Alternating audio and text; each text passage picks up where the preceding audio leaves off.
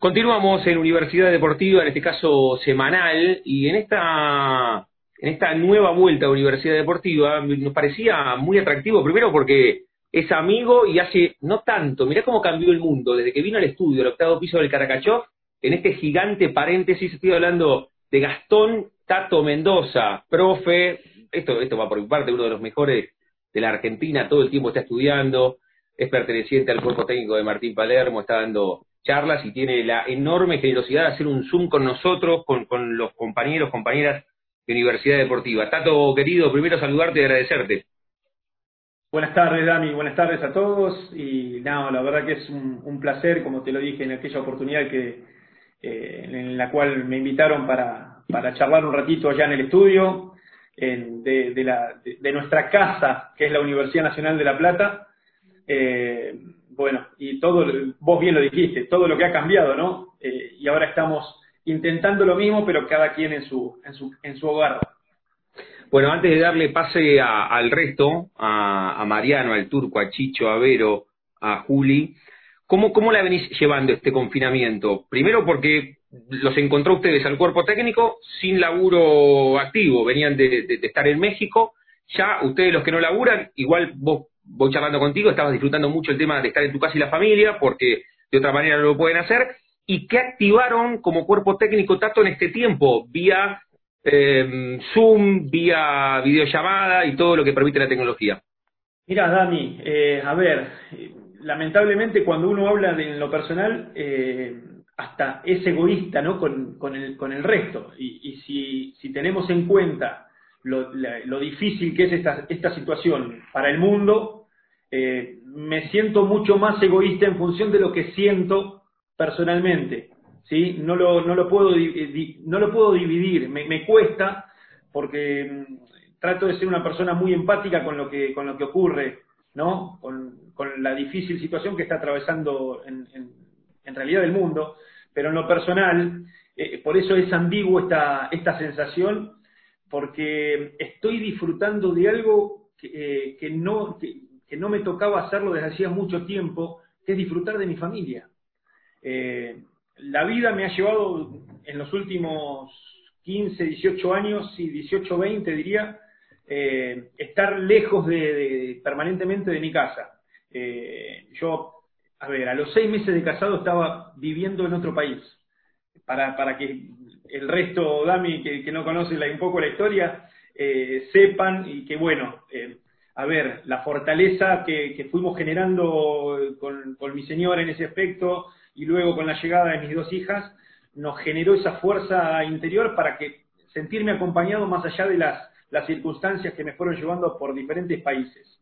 Y hoy, eh, desde que llegué de México en el mes de diciembre, eh, estoy disfrutando y más ahora que las tengo, tengo a mis dos hijas las 24 horas eh, las mismas, 17 y 15 ya, ¿sí? Pero preparar los desayunos, eh, ayudarlas, pelearlas un poco, eh, es, es, parte de, ese disfrutar. pero por, eso te digo que me cuesta un poco salir de esa sensación personal con, con esa conciencia que genera la, todo el resto de la situación, ¿no? y como bien vos decís, también es un tiempo en el cual eh, nos posibilita vincularnos de alguna manera con mucha gente eh, que por ahí en otra situación hubiese sido impensado vincularme. A ver, esto de, charlar por esta plataforma, por este tipo de, plataformas, me permitió dar charlas eh, para chicos de Junín de los Andes, comunidad mapuche, y te lo nombro porque es el que te gusta todo eso, Dami. Em, eh, un club de Carué. A ver, a mí me da lo mismo, a mí no, yo no mido con quién hablo. Para mí es exactamente, y me da, eh, es más, me da mucho placer eh, charlar con gente que sabes que necesita escucharte y, compartir las experiencias. Em, no soy de dar receta, porque la receta es para la cocina y, yo lo mío es la parrilla, no, no tanto la cocina. Eh, y en esto 2 más 2 no siempre es 4 y no es copiar y pegar. Entonces sí me gusta contar eh, experiencias y, o de la manera en la cual entiendo mi profesión. Eh, hablando de las experiencias, eh, Tato, y ahí empezamos con la recorrida con, con el resto de los compañeros y compañeras. ¿Tenés muchos libros en tu casa? Porque da la sensación que con esta pandemia tenés que ponerlos en la parrilla, como decía recién. Cuatro meses sin actividad, van a laburar más ustedes que los técnicos. ¿Qué, qué se hace con un futbolista que hace cuatro meses no entrena? Porque es nuevo esto. O sea, vos estudiaste en, en, nuestra queridísima casa altos estudios y después la experiencia recorriendo el mundo, pero esto es nuevo, no, no, no te lo dice ningún profe esto. Eh, no, porque no hay, aparte no hay referencias, Dami. La única referencia o el único dato referencial en, la cual podemos apoyarnos de alguna manera es en un, eh, eh, en un lockout que se llamó en la NFL en el 2011. Y obviamente estamos hablando de dos deportes totalmente distintos, pero en lo cual es el único dato referencial que tenemos para apoyarnos desde el punto de vista experimental. Y ahora, eh, es el tiempo, como, como se van dando los regresos de manera sincrónica, ¿sí? en diferentes países, por ejemplo, acá en la, bueno, primero comenzó en, Alemania, el, fútbol en, Alemania, luego se trasladó a Italia, España, y aquí, eh, bueno, en la liga que ha comenzado, de alguna manera, con, si bien con partidos amistosos, se liberaron los entrenamientos, por ejemplo, en México, que es un medio que conozco, y que el hecho de tener a otro oriundo de la ciudad como Pepe Canay en Chivas de Guadalajara me permite estar de alguna manera eh, también, eh, a ver, preguntando, porque aparte no podemos ser, a ver, yo me tengo que guiar por las experiencias que otros colegas, que otros profes están viviendo antes de que me, antes que me toque, ¿sí? Si bien hoy en día no tenemos contrato laboral, no estamos relacionados con ningún club, pero bueno, hago el ejercicio igual como si yo eh, estuviese en esa situación, porque uno no, no, a ver, no queda exento de que esto pasa ahora y no pasa nunca más. Dios quiera que no pase, que no ocurra nunca más esto, ¿no? Eh, pero bueno, eh, yo hago el ejercicio y de ponerme en situación que si la, si la estuviera. también formamos un grupo de estudio con ocho o nueve profes de acá de La Plata, en los cuales está Pablito Blanco, Luis Martín, está Federico Blanco, el profe de estudiantes, dos chicos que hicieron una, maestría en, España años anteriores y bueno, nos están contando y se van disparando diferentes tópicos. Néstor Lombardo, que es el de, un ícono del handball a nivel nacional, todos de acá de La Plata, Dami, ¿eh? Eh, Estamos disfrutando la. Qué bueno eso, aparte, me gusta eso, porque los platenses, viste, es todos de La Plata, sacamos el pecho henchido siempre, en cualquier lugar del mundo, y siempre decimos La Plata. Estamos con Tato Mendoza, una referencia, está contando cómo viene llevando este tiempo, labura en el cuerpo técnico de Martín Palermo. Turco, te escucha, Tato Mendoza, que lo tuvimos, vos también estuviste ahí en la charla cuando vino Tato al Caracacho. Sí, Tato, muy, muy buenas tardes. Te, te saludo, te, te consulto, voy un poquito más allá, porque hoy eh, empezaba a escuchar, digo, y, estaba mirando un poco de fútbol de, Italia y dicen, eh, mitad de septiembre empieza el, ya la nueva temporada. Agosto va a estar finalizando, ahora principios de agosto, digo, para una pretemporada también, que vienen cuatro meses sin entrenar y una pretemporada que va a haber este un mes nada más de, pretemporada para la próxima temporada. ¿Cómo va, puede repercutir eso también en, en los jugadores y cómo se trabaja?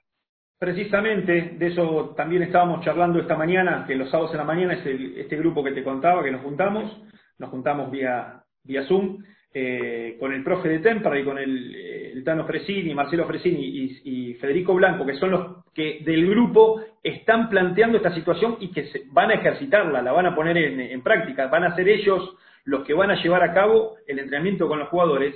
Y realmente en base a lo que te decía, que no hay, datos referenciales y es apoyarnos en lo que ocurre en otras, o que ocurrió en otras partes del mundo, y en, tener en cuenta eso, primero, que no es eh, eh, normalmente el lapso de un mes en los cuales el jugador se fue de vacaciones y regresa para la, pretemporada como, como son en, los inicios de toda temporada. Acá, además de cuadruplicarse el tiempo, estamos hablando de hoy de cuatro meses, bien, tenemos que analizar las situaciones que se dieron donde el jugador entrenó en un departamento, bien, eh, otros entrenaron en lugares con un poquito más de espacio, con algunos eh, materiales de entrenamiento en los cuales poder eh, de, alguna manera mejorar su condición, pero hay otros que no. A lo mejor tiraban una toalla, me voy a los clubes del ascenso, ¿eh? ¿Sí? eh, pongámonos también en esa situación, no solamente en, la élite, en lo que es primera división, y, es, imagínate lo que puede llegar a pasar hacia abajo. Eh, a ver, estamos hablando de que paró de, tener entrenamiento específico el 15, aproximadamente el 15 de marzo, ¿sí? cuatro meses sin actividad específica, que más allá de las actividades que fueron haciendo con sus profes eh, vía esta plataforma, la verdad que lo que han laburado los preparadores físicos en esta etapa es tremenda, dando los entrenamientos y ajustando las características de las sesiones a las posibilidades de cada uno de los jugadores. Eh, terrible lo que, han, lo que han trabajado, pero esos entrenamientos, bajo ningún punto de vista, mantienen un estado natural eh, de nivel competitivo o nivel de entrenabilidad, bien, eh, eso lo que ha generado es de alguna manera amortiguar el desentrenamiento lógico que llevó a cuatro meses, que llevan cuatro meses de inactividad específica en el deportista de alto rendimiento. Bien, se da una alteración en el principio de especificidad eh, muy, muy notorio, muy marcado, bien, y estamos hablando de que lo que, a ver, datos que, de referencia en los cuales me apoyo. Se modifica la composición corporal. Bien, eh, normalmente los datos, sí, y que estamos hablando de que un 1% en una persona de 75-80 kilos, estamos hablando casi de un kilo de, de, grasa, con todo lo que supone, el trabajo que supone sacártelo de encima posteriormente. Bien, el sistema cardiorrespiratorio de alguna manera fue el que más se pudo mantener con estos entrenamientos caseros. Ahora, el sistema neuromuscular y tendinoso es el que más se afecta. Bien, eh, eh, ¿por qué? Porque hay disminución de la masa, de la masa muscular. Eh, casualmente, hace unos días estuve en contacto con la nutricionista de Club Pachuca para que me cuente qué, qué referencias me da, qué se encontró cuando recibió nuevamente el plantel. Y sí, en la totalidad del plantel hubo disminución de la masa muscular. Y lo que es volver a recuperar niveles eh, eh, óptimos de masa muscular te requiere un tiempo y un trabajo eh, bastante largo, bien, y muy, muy detallado, bien, sumándole, sumándole a la, a, la pérdida en la, en la, función de, por ejemplo, de, tendones, bien, vamos a suponer que es más rápido la, adaptación al sistema muscular, donde, bueno, estamos más habituados a entrenarlo, pero no son los mismos tiempos que requiere a nivel de tendones, ¿sí? a recuperar ese nivel de, de funcionalidad del tendón en cuanto a la absorción de los impactos, al nivel de torsión, y más aún lo que puede suceder a nivel articular, bien, con la falta de exigencia eh, a los gestos específicos, bien, al patear, al saltar y caer y arrancar, más allá de que lo hayan tratado de simular de alguna manera con los entrenamientos, es imposible darle un, carácter e, específico o para simular lo más cercano posible al juego. Es imposible de llevarlo a cabo eh, bajo estas circunstancias. Entonces, eh, estamos ante una situación muy, muy especial. Eh, igual, a ver, el, argentino es el campeón mundial de la adaptación y de la supervivencia. Entonces, la capacidad del profesional argentino no tengo ninguna duda que va a sacar adelante y va a tratar, va a amortiguar eh, esos efectos porque hablas con uno, con otro, con el profe de argentinos también me tocó hablar. Eh, eh, somos inquietos, bien, somos inquietos y buscamos y tratamos de generar esa disminución del margen de error. Están todos bajo ese camino. Bien, entonces, esto también nos unió, la Asociación de Preparadores Físicos del Fútbol Argentino generó un protocolo, se, nutrió de datos que han, eh, de, otros países, otras experiencias para obviamente aplicar lo nuestro. Pero es, Sí, sí, sí, sí, aparte me, gusta cómo lo vive Tato porque se... se me apasiona, me apasiona, esa, esa, es la, esa es la palabra. Eh, lo vemos lo vemos muy apasionado, estamos disfrutando este Zoom, también esto es radio vía Zoom con, con Tato Mendoza. Juli, te escucha Tato aquí en Universidad Deportiva Semanal. Bueno, te saludo, Tato. La verdad que un gusto. Escucharte se nota la pasión que tenés totalmente por tu trabajo. Te quería consultar en esa planificación que están haciendo, que están hablando entre todos los profes para la vuelta, ¿Cómo se arranca? ¿Qué es lo primero que tienen que hacer? Primero, tener en cuenta, y muchas gracias Julieta por, tus palabras, eh, eh, primero tener en cuenta de que eh, de manera inmediata, en lo inmediato, son fases de adaptación en los cuales se van a empezar con entrenamientos individuales y luego en grupos muy reducidos para luego en una tercera etapa pasar al entrenamiento colectivo y grupal. a ver, y es tremendamente importante que durante esa fase individual y de pequeños grupos haya un desarrollo de lo que es eh, de los que son los programas preventivos, bien, que realmente sea una carga progresiva, eh, no intensiva, porque eso sí sería eh, acrecentar las posibilidades de lesiones en los jugadores. Se estima un tiempo no menor al 50% del tiempo en el cual estuvo el jugador privado de entrenar eh, eh, en, situaciones normales. Bien, eh, estamos hablando de que lo, lógico como, tiempo mínimo estaríamos hablando de dos meses. Bien, cosa que no vamos a tener. bien, entonces, obviamente es tratar de ser lo más lógico y lo más preciso posible con el planteo de las actividades, eh, hoy en día tenés monitorización de la carga de entrenamientos como para tratar de ir eh, realmente equilibrándolas para que no se produzca, ya te digo, un, un, eh, un, aumento demasiado agresivo en la carga que reciban los jugadores, porque eso va a acelerar, obviamente, la aparición de lesiones.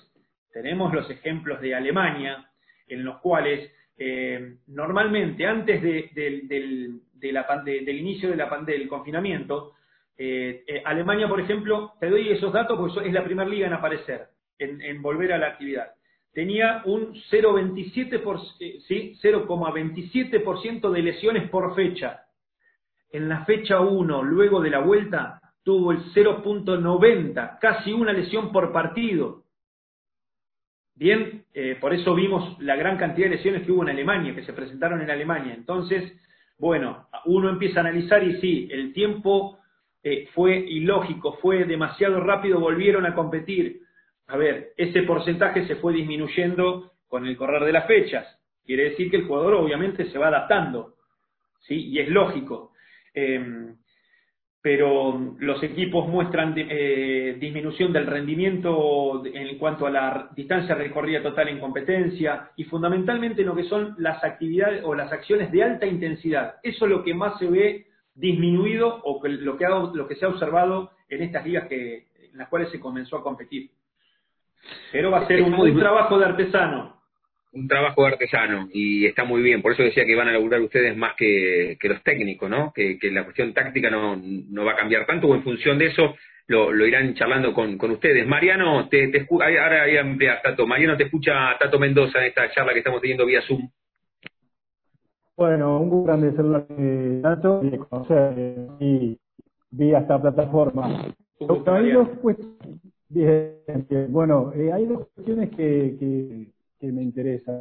Una que tiene eh, relación con lo que venís contando, que es en cuanto a la falibilidad o infalibilidad, o mejor dicho, eh, digamos, en cuanto a los pases, eh, la sintonía fina, digamos, la motricidad del jugador al momento de dar un pase, de patarco, eso me parece que también va dentro del combo, ¿no? Se va a venir bien afectado. Eso por un lado, y sé que vas a, responderlo con, con esa pasión que le pones, pero aparte después, y quiero ir también al tema humano, quiero saber si nos podemos hacer un recorrido cronológico de tu trayectoria, ¿no? Porque sabemos que jugaste en las divisiones diferentes de estudiantes, antes estuviste en la escuelita de fútbol y demás, pero también ese aspecto tuyo de que nos cuentes este, en, qué trayectoria y en qué clubes estuviste. Bueno, cómo no. Eh, así que, bueno, lo primero que dijiste es, es el punto o el nudo a desatar. Es cómo vamos, haciendo, cómo vamos siendo lo más progresivos posible dentro de la especificidad que va a requerir el entrenamiento. Bien, eh, hay colegas que, por ejemplo, eh, a ver, el control, la recepción, el pase, pero hay que calcular también en no, a ver, hay que cuantificar muy bien la carga para obviamente no terminar eh, eh, acelerando esos procesos eh, o esas apariciones de lesiones que te decía anteriormente. Por ejemplo, en la carga del pase, ¿sí? en lo que genera el, golpeo de balón con borde interno o en peine, se puede trasladar a lesiones de aductores o de cuádriceps. ¿Bien? Y es lo que a lo mejor muchas han, aparecido en, Latinoamérica, en México, fundamentalmente, y los datos que tengo, es que para preservar, por ejemplo, han tomado como estrategia la disminución de los, de los, eh, una vez que el entrenamiento pasó a ser grupal y colectivo, se basaron en espacios reducidos como para evitar que el jugador tenga la posibilidad de realizar muchos sprints. Bien, a mayor amplitud, el jugador tiene más tendencia a realizar aceleraciones de alta intensidad. Bien, porque vos para elevar la velocidad necesitas metros, distancia.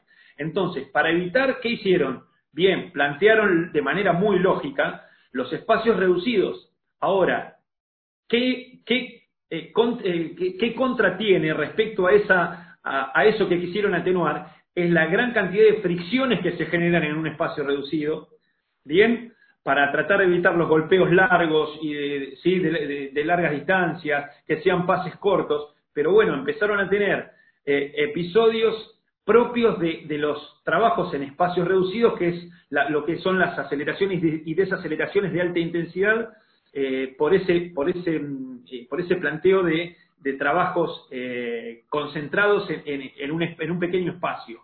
Entonces, también a partir de esa experiencia, creo que se tendría, se debería de alternar la utilización de los espacios para no generar esa fatiga temprana que de, la, de la cual te estoy hablando. ¿sí? Eh, entonces, eh, cuantificar la carga en función de eh, la, cantidad de golpes de corta, de media y de larga distancia que puedas plantear en un entrenamiento. Obviamente de manera analítica, ¿sí? para luego hacerla de manera global en un, en un juego o en una actividad más colectiva. Bien, en una adaptación donde vos primero lo hagas de manera consciente, a lo mejor con un, con, con un compañero, con dos compañeros, en actividades totalmente analíticas, preestablecidas, donde vos sepas hacia dónde tenés que controlar para pasar, y luego progresivamente incluirle el aspecto eh, eh, improvisto que tiene una acción específica de, fútbol. Y respecto a la trayectoria, eh, comenzamos, comenzamos. Eh, no sé si te, eh, respondí, Mariano, esa, esa cuestión respecto, que es, tremenda y es eh, va a ser el punto clave en cómo vamos reinsertando a los jugadores nuevamente en, en, la técnica específica. Y aparte se me ocurre que así como la Argentina le llegó mucho después el tema de la pandemia y por eso las políticas públicas apareciendo, de acuerdo a lo que pasaba en Europa o en el continente, en el, norte, acá mismo con, con el tema del fútbol, otras ligas que comenzaron mucho antes, ustedes cómo van absorbiendo esos conocimientos para poder aplicarlos una vez que acá se comience. Exacto, exacto. A ver, eh, creo que en el fútbol como en la vida tenemos que experimentar, experimentar en cabeza ajena. ¿Sí? Eh, tratar, tratar de tomar las, a ver, las cosas que van ocurriendo eh, de manera lejana para obviamente cuando le toca vivirlas a uno, tratar de aprender de esas, de esas situaciones o de esos ejemplos en, en, otros, en otros países, en otros lugares. Bien, Tato, en el final, en el final vamos con, con el tema con el tema de la trayectoria, cerramos con eso, María, si pueden preguntar eh, Vero y, Chicho, que nos quedan, nos quedan 13 minutos de este Zoom. Eh, Vero, te escucha Tato Mendoza. ¿Qué tal? Buenas tardes, Tato. ¿Cómo te va? Hola, Vero. ¿Cómo estás? Un placer, un placer conocerte y, escucharte. Eh, te escuchaba atentamente y vos hablabas de lo que va a pasar con los futbolistas, en este caso, al futuro. Y en la actualidad, digamos, desde que arrancó la pandemia, ¿cómo son los entrenamientos de un jugador de primera división? O sea, eh, en cuanto a tiempos, ¿qué es lo que hace? ¿Hace bicicleta? ¿Hace levanta peso o no? yo te escuchaba atentamente y bueno, eh, no, puedo imaginarme qué es lo que hacen ahora los jugadores de fútbol. Si lo hacen una vez por semana, cinco veces a la semana, eh, nada, mínimamente como para tener una idea de cómo se están entrenando primera división, ¿no? O también eh, clubes del ascenso o, de otras categorías. Bien, eh, te cuento, en base a, las preguntas y a los, a ver, sí, a, tratar de saber qué es lo que están haciendo otros colegas, ¿no? y es muy variado y, depende mucho de la, del equipamiento y del espacio que tenga el jugador. Vamos a, te voy a dar algunos ejemplos de, estrategias que han tomado. Hay equipos que, que han entrenado entre 5 y 6 sesiones semanales desde que arrancó todo esto. Bien, hay otros que van haciendo semanas de 5 o 6 entrenamientos y semanas de 3. Van alternando. Porque, a ver, hay algo que no tocamos, que es terrible, tremendamente importante, que es la, desde el punto de vista psicológico, qué absorción tiene el encierro y el confinamiento en cada uno de nosotros. Y el atleta, el deportista de alto, rendimiento, tiene las mismas sensaciones que nosotros. Bien, eh, no escapa a ningún, a, ningún análisis, bien, y más eh, teniendo en cuenta este punto, el, eh, que el jugador no está acostumbrado a estar todo el día en una, encerrado en la casa, que está bien, entonces no está habituado. Eh, y en base a eso, tenerlo como punto determinante, porque los psicólogos que hoy en día, nosotros en el cuerpo técnico tenemos la incorporación de, de una coach hoy en día, porque la cabeza también se entrena, no solamente los pies. Bien, estamos convencidos en nuestro cuerpo técnico de eso.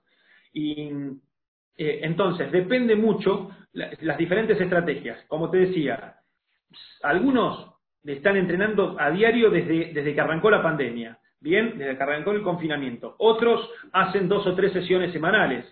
Otros no eh, prescindieron de, la plataforma Zoom y eh, lo que hacen es enviarles planes, bien, y obviamente estar en contacto para ver cómo van, cómo lo van resolviendo, cómo se van sintiendo.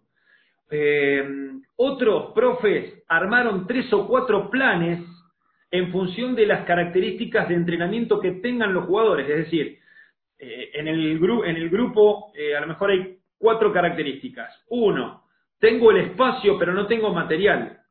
Otro, tengo espacio y tengo material. Otro, no tengo espacio, vivo en un, en un departamento de uno o dos dormitorios con chicos chicos, bien, y lo que tengo es el, tengo que correr la mesa, las sillas, el comedor, liberar, mandar a la, la, perra al balconcito o, mandar, o ir a entrenar al balcón, con una colchoneta o una bicicleta de spinning, eh, bien, entonces, todas esas estrategias apuntan a lo que les dije hoy en cuanto a que es a tratar de amortiguar el efecto del desentrenamiento, bien, producto del confinamiento. Y, y, y los, por eso te cuento, no sabes lo que han trabajado los preparadores físicos en esta etapa. Se han quemado pestañas eh, para tratar de satisfacer las necesidades eh, tuyas, Vero, tuya, Mariano, tuya, Julieta, tuya, Chicho, tuya, ¿sí? tuya, Damián. Entonces, de tratar de satisfacer y, eh, las necesidades de cada uno de sus jugadores. Y también atender a que a lo mejor han ocurrido o han aparecido algunas situaciones personales decir, profe, mira que la verdad que por favor hoy no me, no me voy a conectar por tal motivo. Son situaciones esperables y, normales dentro de, esta situación. ¿Sí? Otros, eh, ah, en México, en México, muchas instituciones les proveyeron a los jugadores el material. Estamos hablando de otro, de otro, de otro medio, ¿no? Eh, por ejemplo, me contaba Pepi Canay que en Chivas eh, repartieron todo el material del club, las 15 o 20 bicicletas, pero entre los jugadores más jóvenes. Y los más de mayor trayectoria, con otro poder adquisitivo, se compraron y homogeneizó eh, los, eh, los materiales para todos. Todos tenían lo mismo. Bien, eso fue buenísimo. Fue bárbaro porque armabas una sesión. Bien, entonces orientabas a lo cardiovascular para hacer trabajo de spinning, a lo neuromuscular con trabajos de pesas. Bien, los, los, entrenamientos tenían diferentes contenidos obviamente según la, la idea y la metodología de cada profe. Tato, estamos, mira, 33, estamos como en el fútbol, ¿viste cuando levanta el casi sobre tiempo de descuento? Sí, sí, pero hay, hay, ¿querías, agregar algo antes que te pregunte Chicho la última? yo no tengo Ah, perfecto. Ah, perfecto. Chicho, te, eh, te, escucha Tato Mendoza en, la, mirá cómo estamos disfrutando vía Zoom. Lo, bueno de este tiempo es haber conocido otras plataformas. Chicho, te escucha Tato. Hola Tato, ¿cómo andás? Un gusto tenerte en la charla. Gracias. Bueno, yo la, la, la pregunta que, te quería hacer es que, si bien en la vuelta a los entrenamientos eh, le va a costar a los jugadores, pero ¿cómo crees que, va a ser con los jugadores más de 30, 35 años? ¿Crees que se van a entrenar de otra forma? Eh, a ver, eh, yo creo mucho en, la, en el acercamiento. a ver, dentro de, lo que es el entrenamiento colectivo de un equipo de fútbol, eh, te hablo en lo personal, yo soy muy De, tener en cuenta la percepción que cada uno de los futbolistas me va manifestando. Y obviamente, como bien vos lo indicás, no es un jugador de 35, 36, 37 años que uno de 20, 22. Bien, no tienen la misma percepción ¿sí? de esfuerzo.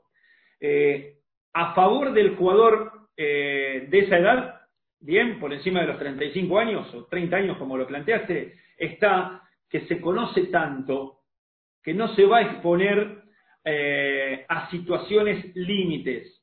Creo que va a ser lo opuesto. Tenemos que, me parece que vamos, se van a tener que controlar más la carga de los juveniles, porque el juvenil se va a desbocar cuando le den, le, levanten la, la, gatera ¿eh? y lo, lo, larguen a la pista. Y el jugador experimentado se va a controlar, no va a ser eh, locuras. ¿Sí? Creo que a nosotros nos va a pasar lo mismo cuando nos abran la puerta de casa. Sin duda. Yo, me, yo me voy a comportar de una manera y, vos de otra. Está buena, está, buena, está buena la comparación. Tanto agradecerte muchísimo por este, por este rato, por, por haber compartido las experiencias, porque todos te consultamos diferentes eh, temáticas que nos interesan y nos parecía muy atractivo comenzar contigo porque lo más importante es lo físico, después de esta cuestión tan extraordinaria de cuatro meses sin entrenamiento conjunto de, los futbolistas y la cabeza, tanto clave. Clave, clave lo mental también. ¿eh? Creo que no, eh, me cuesta, a ver, es un tema de concepción, me cuesta separar lo físico y lo mental. Entonces, creo que son son cuestiones muy, muy amarradas y en las cuales yo por, en lo personal lo interpreto también eh, de esa manera. Abrazo, como siempre, Tato, y extensivo a Martín Palermo, al Pato Abondancieri, que me enteré en las últimas horas con, con Dieguito Caña que, lo operaron al Pato hace hace poco. Eh, lo operaron en enero, en enero ah, una operación de, corazón, pero está, está espectacular, está bien, está bien y y bueno, nos reunimos dos veces, por lo menos dos veces a la semana y, vamos también teniendo nuestras reuniones de cuerpo técnico. Ojalá, lo más importante porque eh, son buena gente primero, que es lo más importante en la vida, más allá de la, elección profesional que uno hace, pero desde lo profesional son clase A, Martín, el Pato, vos y todos, ojalá que pronto los veamos en el fútbol doméstico o en el fútbol del continente o en otro continente, pero laburando, que, que más allá de disfrutar la familia que lo estás haciendo, está bueno porque sos un apasionado y si no toda esta charla. Muchas gracias, Dami. Ojalá que sí, ojalá que, sea así y que, bueno, lo, fundamental ahora es, bueno, tratar de, pasar lo mejor posible toda esta situación eh, y, bueno, que volver a la, a vida, a nuestra vida, ¿sí? A nuestra vida normal, eh, que la, verdad que, bueno, creo que va a costar y va a llevar su tiempo volver a qué será la normalidad, ¿no? Después de todo esto. Eh, pero bueno, la verdad que sí, eh, me siento muy, muy gratificado de, eh, cuando me toca trabajar y bueno, espero con mucha ansiedad ese, ese, momento, más allá de disfrutar, como bien lo dijiste, de, esta, de este momento también familiar. Tato Mendoza con nosotros en este primer programa de Universidad Deportiva Semanal. Tato, gracias, eh, de, parte de todo, fue una riquísima charla y muy, disfrutable en, este sábado por la tarde. No, un agradecido a que me hayan tenido en cuenta, un gusto charlar un sábado a la tarde con ustedes, a la noche, un sábado a la noche con ustedes y, bueno, eh, deseándoles lo mejor también a cada uno de ustedes y poniéndome a entera disposición de cuando, cuando necesiten. Abrazo, Tato, gracias.